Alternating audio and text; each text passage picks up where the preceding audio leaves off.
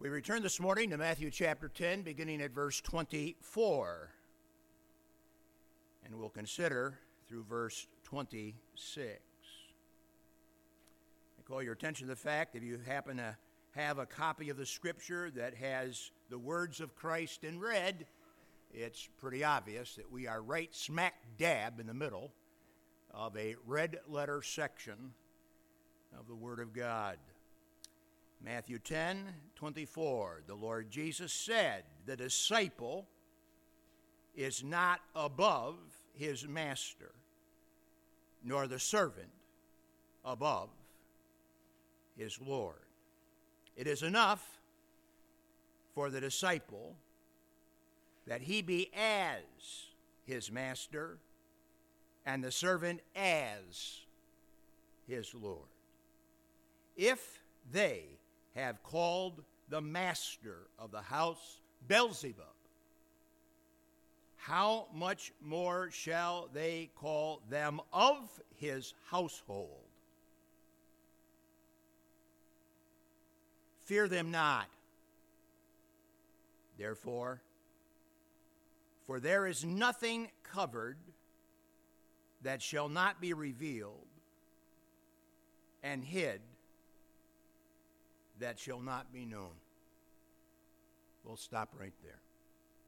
Father, this morning we would ask for thy Spirit's help in the communication of the words of Christ in this generation, as spoken to the disciples of old. These words were phenomenally impactful.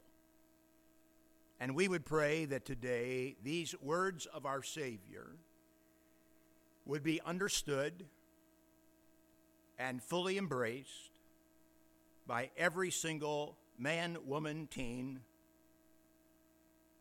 who indeed understands the truth of Christ in the saving of their own soul.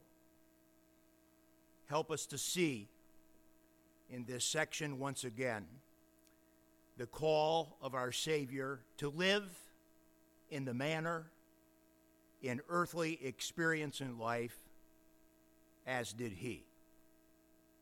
Thank you for the opportunity. We ask your blessing upon us this morning. We pray in Jesus' name and for His blessed sake. Amen. Last week we introduced to you this little phrase, as Christ, so the Christian. We take that principled phrase right out of verse 24 as it relates to the word above. And we take that phrase right out of verse 25 as it relates to the word as. You and I do not live above the living experience of Christ on earth. The scripture says it is enough that we would live as Christ lived. Last week, we took particular occasion to underscore the as Christ part of that principled phrase. We did so from Mark 10:45. For even the Son of Man came not to be ministered unto, but to minister, and to give his life a ransom for many. Last week, the emphasis was as Christ. This week, the emphasis is so the Christian. Our return to Matthew 10:24 and following allows us to connect the life and mission of Christ with the life and mission of his servants and children the principle deduced from verse 24 can be stated as Christ, so the Christian. Now, before we get into the details, beginning at verse 24 and immediately following this morning, I want to give you a, a, big picture view of what this entire section is developing by way of thinking for those of us that have named the name of Christ. The principle operates like this As Christ on earth first advent, so the Christian on earth first advent. That's the principle. Now, the elements of application of that principle are going to be developed in this red letter section of the Word of God again and again. I want you to see the whole, I'll just give it to you, and uh, then you'll be able to see it week by week as we continue to work verse by verse and word by word through the text. As Christ on earth, so the Christian's life on earth. Christ's life on earth was a life of service. Christ's life on earth, first advent, was a life of sacrifice. Christ's life on earth, first advent, was a life of suffering. Christ's life on earth, first advent, was a life of satisfaction. Four S's service, sacrifice, suffering, satisfaction. You and I, as those that have placed our faith in Jesus Christ as Lord, you and I are called by the Lord to a life of service. You and I are called to live an earthly life of sacrifice. You and I are called to live an earthly life that involves some suffering. And you and I are called to live an earthly life first advent that involves a considerable and certain satisfaction. Service among the people of God, sacrifice for the work of God, suffering according to the will and glory of God, and satisfaction in completing the will of God for our earthly sojourn. Christ walked, so walk. John says that, First John, as being this same principle as articulated in that epistle. Our Lord depicted his earthly experiences in this first little section, particularly experiences in opposition and rejection among men. He represents those experiences as being shared experiences with his servants and his followers. Amid instructing the 12 apostles, the Lord spoke of his disciples and his servants, verse 24, regarding the setting of their righteous expectations for earthly life and ministry. If there is one thing that I would do for every person who names the name of Christ is to help them to set righteously their expectations for what is to be in life. You come to a day like today, last day of the year, and people have all kinds of ideas as to what has been and what should be and expectations of what the new year will bring are just absolutely off the proverbial human Richter scale. Oh, God, help us to realize that for the people of God, 2024 is to be a, a, a year of service. That for the people of God, 2024 is to be a year of sacrifice. That for the people of God, 2024 is to be a year of some, of some definite sufferings but that 2024 is to be for sure, for certain, a year of great satisfaction in living, as it were, the will of God as He has assigned it to us. That is really the only way for the people of God to live. No one reading the Bible would think that the believer in Jesus Christ is supposed to be carried to the skies on flowery beds of ease. No one with an open Bible would think that, but there are plenty of preachers in America that seem to think that's the case. Not the case. And so we open the Bible and we look at the words of our Lord and we seek to appropriate those words to us in this generation, even as the Lord gave them to those followers of His, those apostles of His in that generation. Disciples or learners, of Jesus Christ are not above the person of Jesus. You say, duh, I know I'm not above Christ. Well, that's a start. But do you know that you're also not above his life on earth? And that you're not above his missional experience on earth? That would be the point of this passage. Your life, my life, lived right now on earth, is not above the earthly experience of Christ.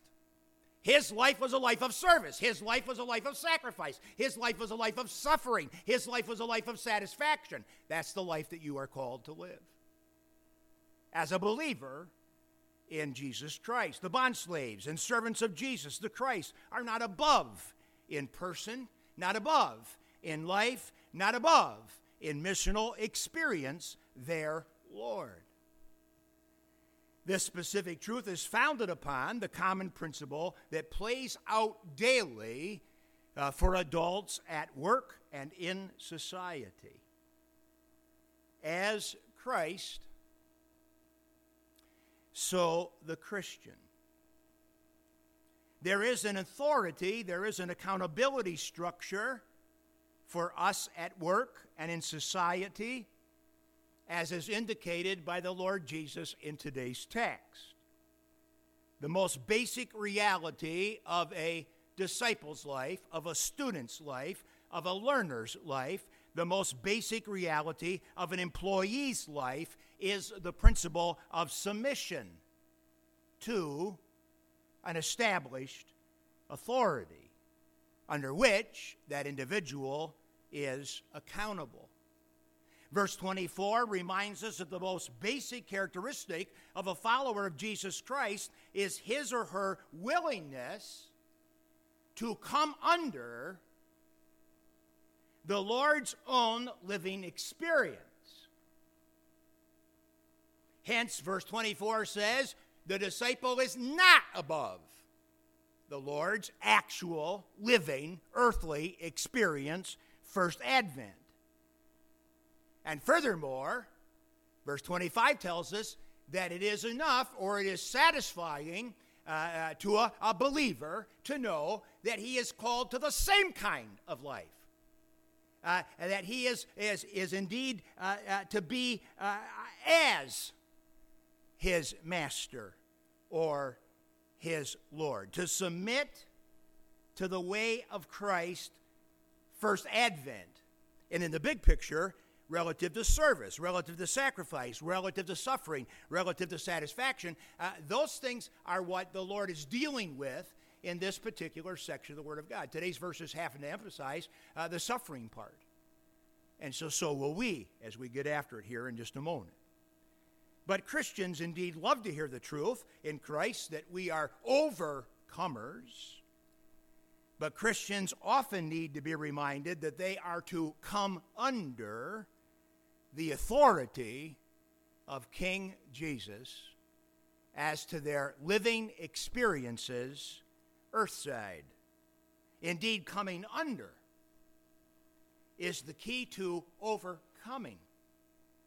The primary idea of discipleship is submission to Christ.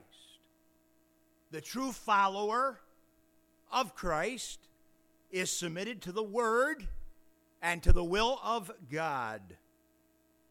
Postured in service, postured to make sacrifice, if need be, for the glory of God and the good of others. Postured so as to expect some suffering along the way, and postured, ever postured, to take satisfaction in the Lord Himself and in God's own smile, even as the scriptures would commend we do. This is a profound truth when you stop to think that disciple making is the central work of the local church, the central primary responsibility of a local church, like this one, is to prepare people to live that life. And that is specifically what is not being taught God's people often in this generation. In fact, God's people are being taught all kinds of goofy things. And a lot of times they're taught this, this namby-pamby, wishy-washy kind of a doctrine that says, "Oh, you you do your allegiance to Jesus, and all your life is just like uh, uh, just like uh, uh wonderful, like you win the lottery, like everything is just is just great." As men count greatness. Well, that's not my experience. That's not the honest experience of any believer I know. And uh, we need to get back to the scriptures. We need to get back to the red letter section of the Word of God and, uh, and hear our Lord tell us exactly what our earthly lives uh, in living experience are going to be about. And if you embrace this today, you will not be, you will not be, you will not be one of those old codgers that sit around grumpy and say, Oh, I don't know why things aren't going better. I don't know why I feel, don't feel better. I'm, I'm 96 now, but I don't feel very good. Well, God bless you, 96 year old. If you would have embraced this as a teenager, you might have saved yourself some grief as an old man, knowing that this old life is not promised us to be a bed of roses. The life of Christ. Yeah! The life of Christ. Oh, yeah. And so we open our Bibles and we seek to submit ourselves to the actual things that are said, not the traditions of Christians in gone by years, but submit ourselves to the Scriptures as the Spirit of God teaches us from them. As we continue to work in this red letter section where Jesus is instructing the 12 apostles, we're going to see in 24 all the way through 42, or the end of the chapter, both the commitment and consecration that is required in those that follow the Lord Jesus, as well as the joy and rewards of serving the King. You will see things that will lay in your soul and mind as negative. You will see things that will lay in your mind and soul as phenomenally positive. That said, we would articulate that submitting to anybody at any time is never an easy thing.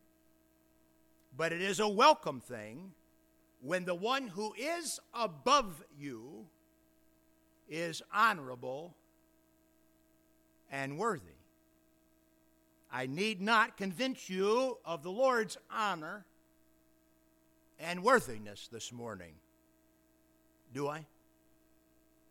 So we take the first bite in this section, intending to chew it good before swallowing it like a good piece of USDA prime steak. The truth here can gag you if swallowed too quickly and whole.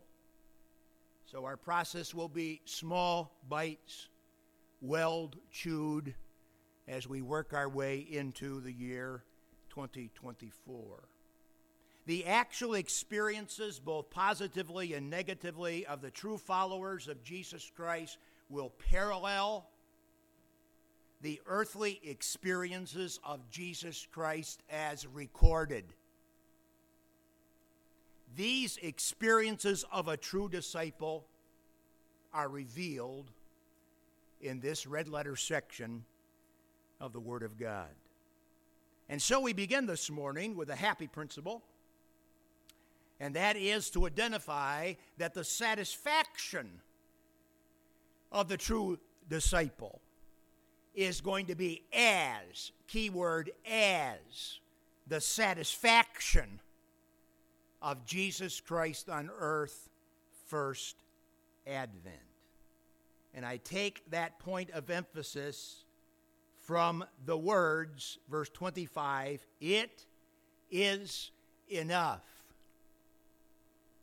You may well have experienced that word over this holiday period as after having eaten that delicious piece of pie or special dessert, uh, the host, or maybe it was your wife or another family member said, There's another piece if you would like it. And you said, That's enough.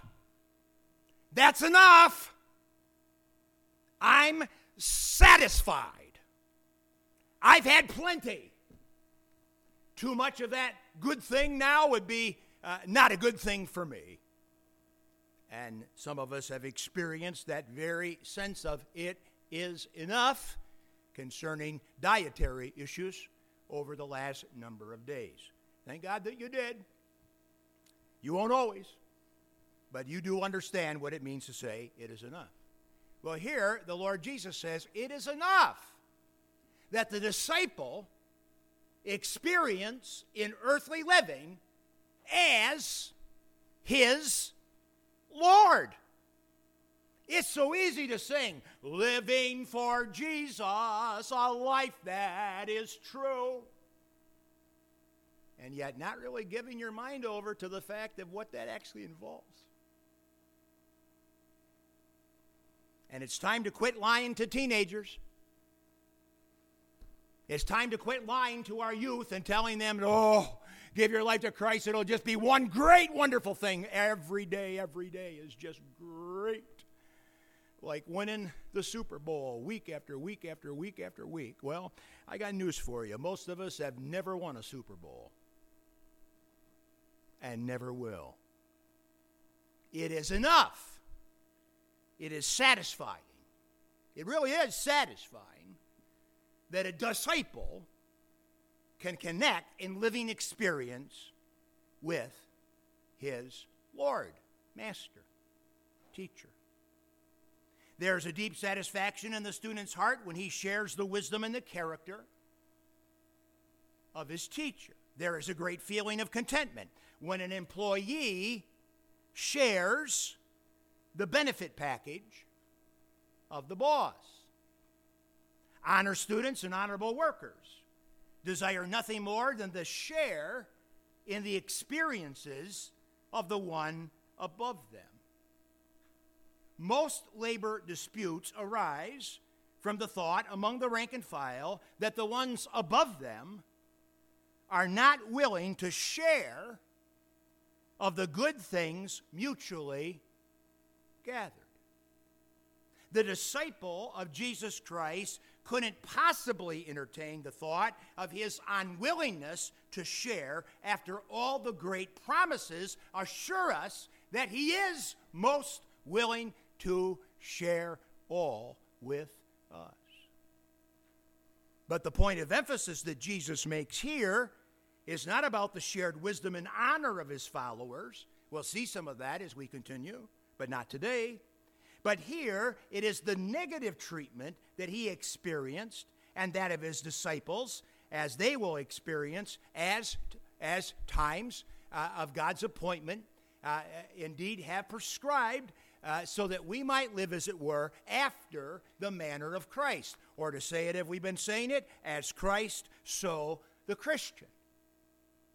If living for Jesus a life that was true was just all about wisdom, and honor, there wouldn't be any seats available today in the service for you.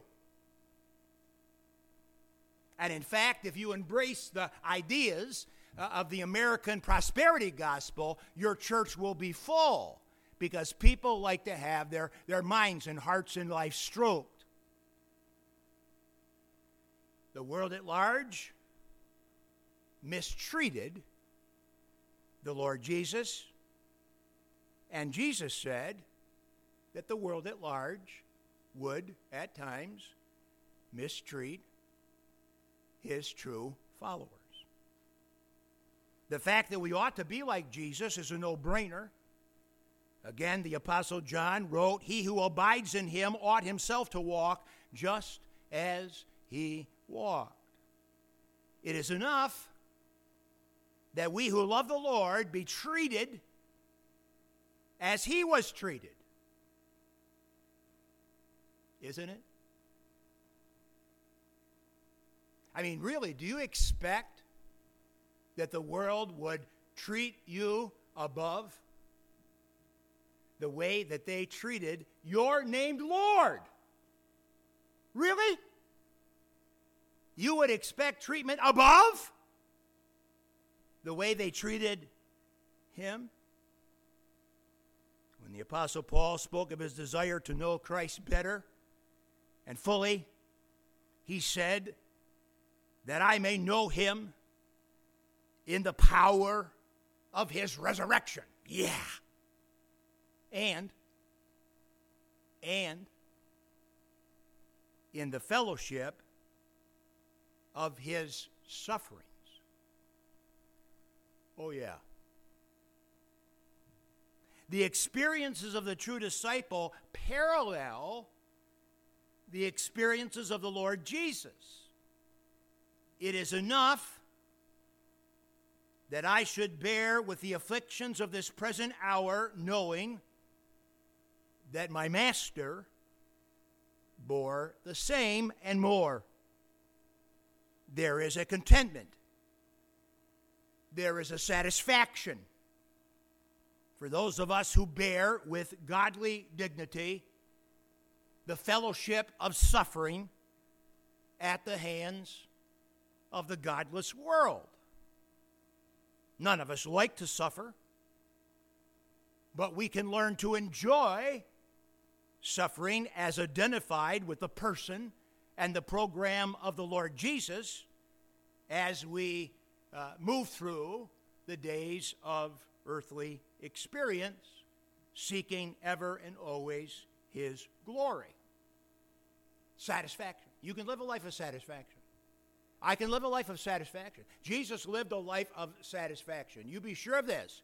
In the, uh, in, the, in the 33 approximate years in which the Lord Jesus walked on this planet, first advent, uh, he lived a very satisfied life. He was satisfied at home. He was satisfied uh, uh, in society. He was satisfied among his followers. He lived a satisfied life because that satisfaction of him was not built upon the circumstances at hand, but rather was built upon his relationship with his heavenly Father.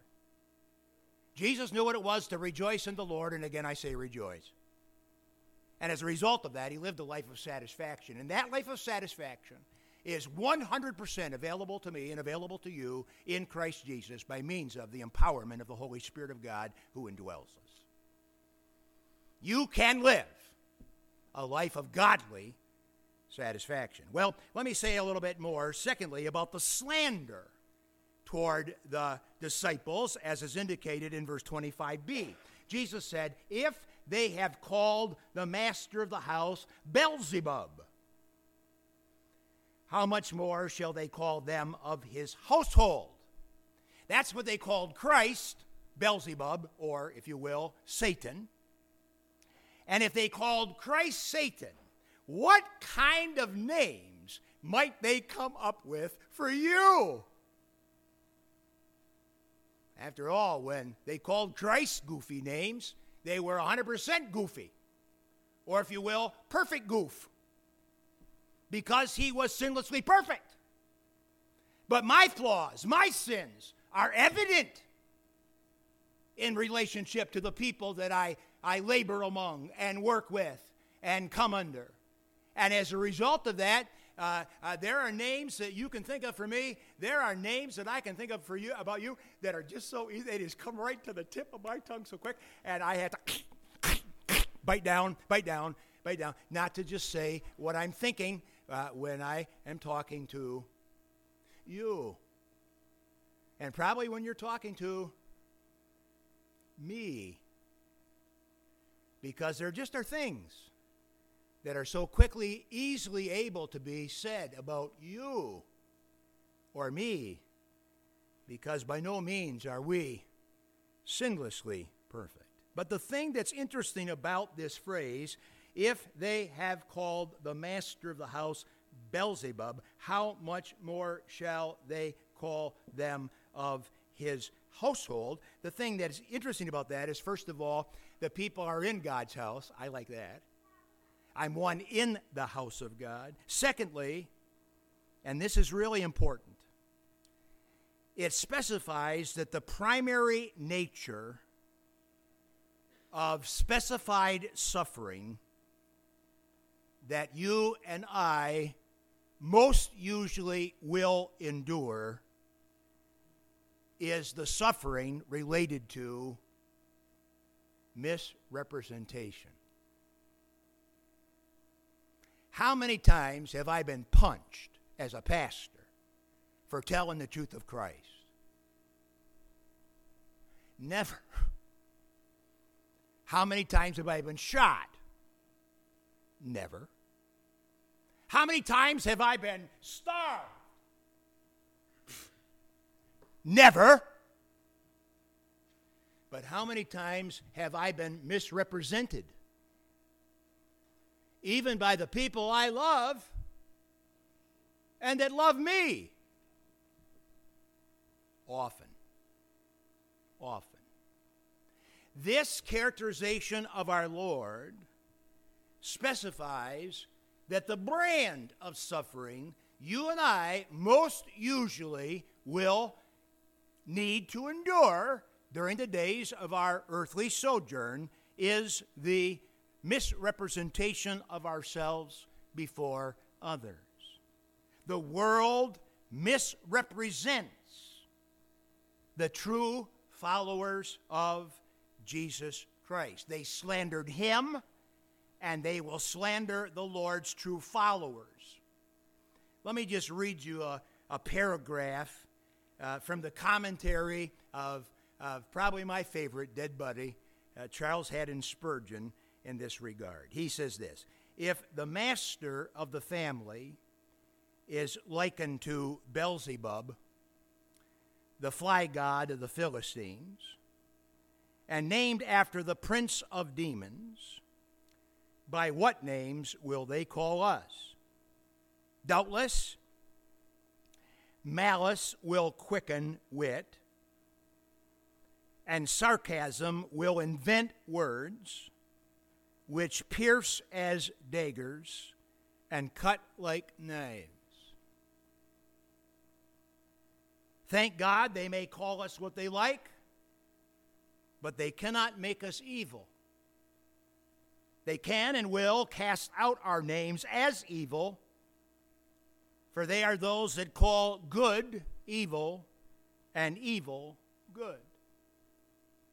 God was slandered in paradise and Christ on Calvary.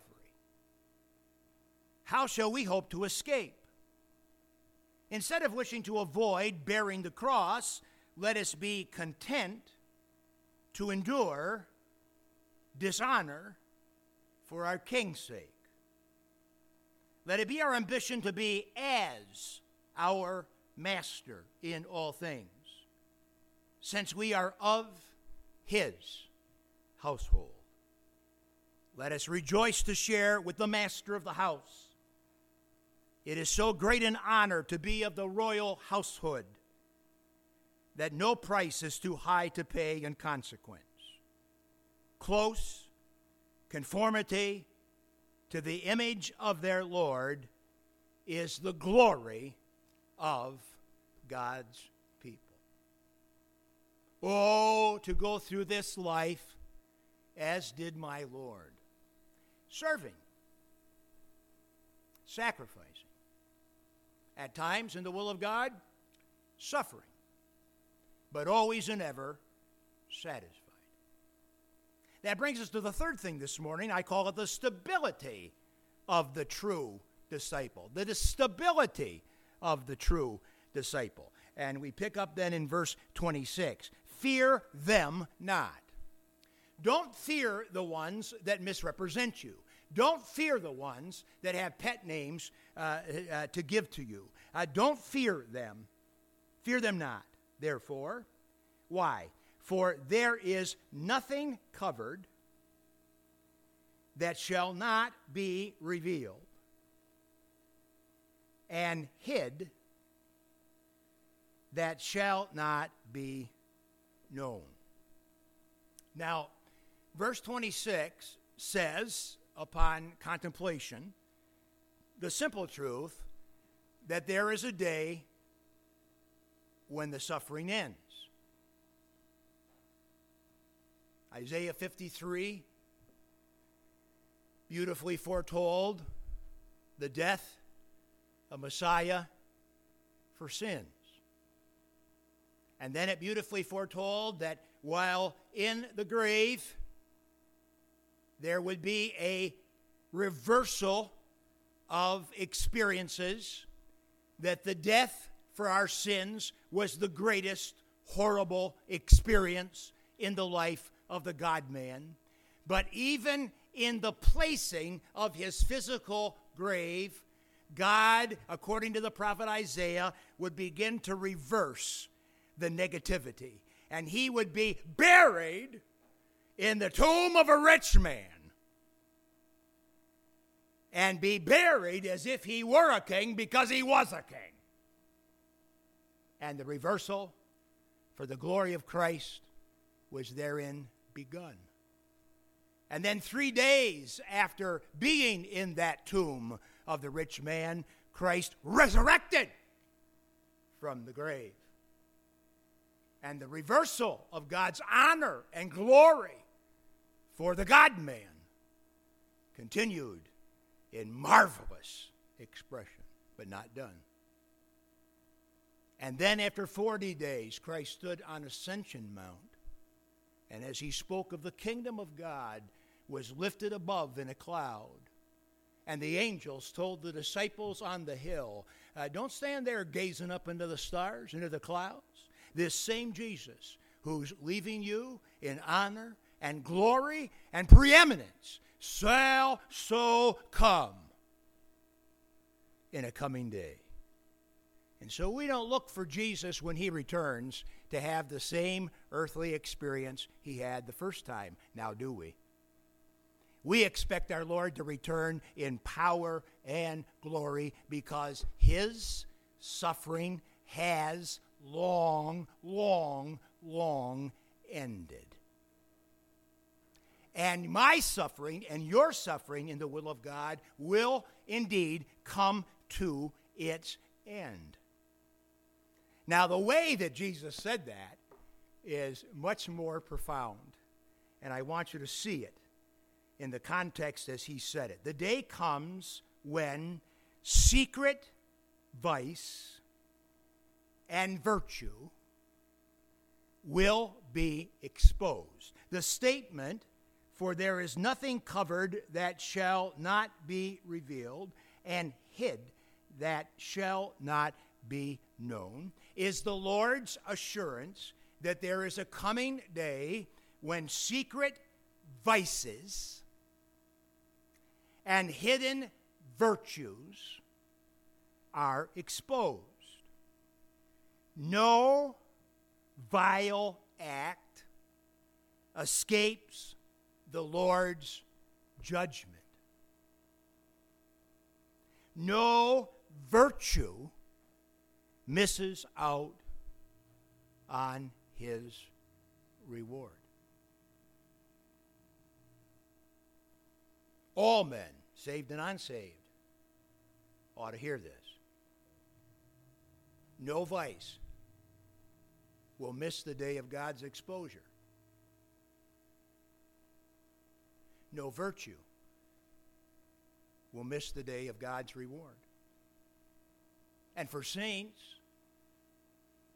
having trusted in the Lord Jesus, who died for our sins, that we should bear them no more, we wonderfully have been led of the Spirit of God to believe that our sins have been judged in the Lord Jesus.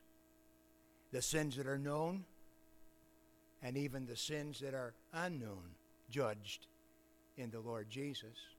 And we will give an account as believers before the Bema seat of Christ. But that particular event ahead for the believer is primarily about the exposure of reward.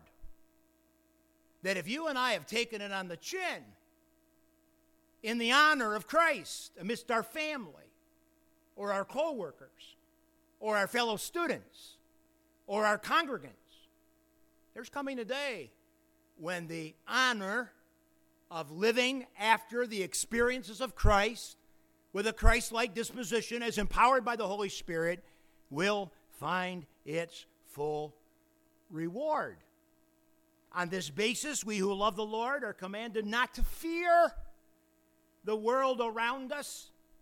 We are not to fear any of the slanderous assaults that may come against us. We have His promise that if we endure, we shall also reign.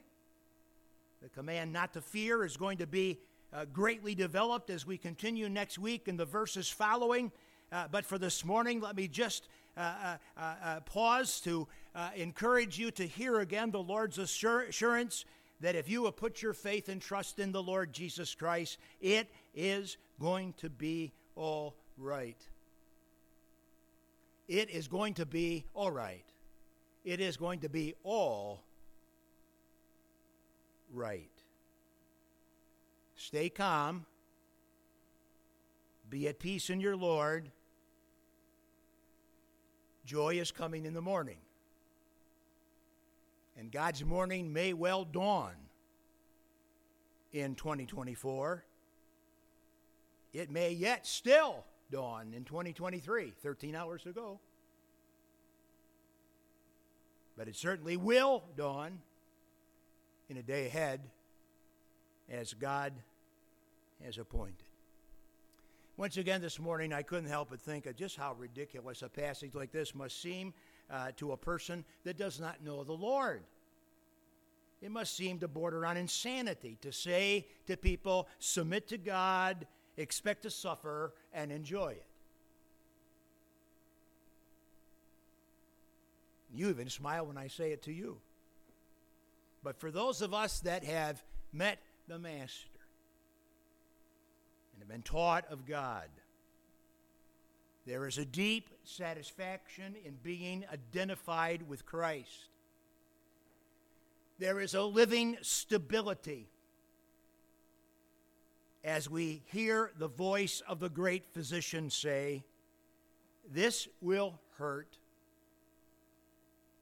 but not forever. And it will be all right. I remind you as we close the year 2023 that you and I have no capacity to read the hearts of men. Many in our day say that they are Christians apart from much seeable evidence. This is why we rejoice that the term Christian is not the New Testament term of choice for people who are rightly related to King Jesus the New Testament term of choice would be disciple. There are only three New Testament references to Christians and nearly 300 references to disciples. I cannot tell you who's a Christian. I can tell you who's a disciple of Christ. A disciple is one called to walk with Christ, equipped to live like Christ, and sent to work for Christ as yoked with the Holy Spirit indwelling. In the remaining hours of 2023, it will be very soon uh, for all of us in the rearview mirror. I would call upon you who clearly are disciples, followers, learners of King Jesus to do four things. One, to deliberately fix your eyes upon your Lord remembering that he lived on earth the way that you are now to live. Two, uh, that you would let the grace of God that has come directly to you amaze you once again as it did at the first. Three, uh, that you would submit your negative earthly experiences underneath the promises made you from the throne of God and above all, that you would give God, Father, Son, and Holy Spirit the praise that He is due. Father, thank you this morning for this penetrating instruction.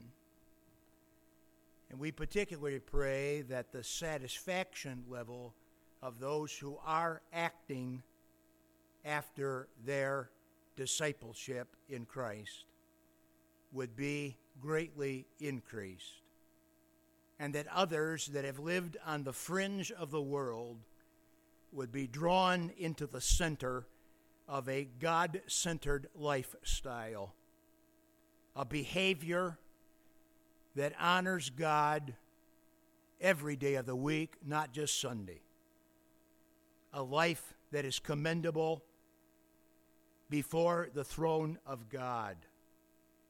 We thank you and praise you for all that you have done for us in Jesus Christ. Help us to understand that better. Help us to apply the truths of that in deeper fashion. And help us in this day to bring to you, our God, the praise, the honor, and the glory that is due you. This we pray in Jesus' name and for his blessed sake. Amen.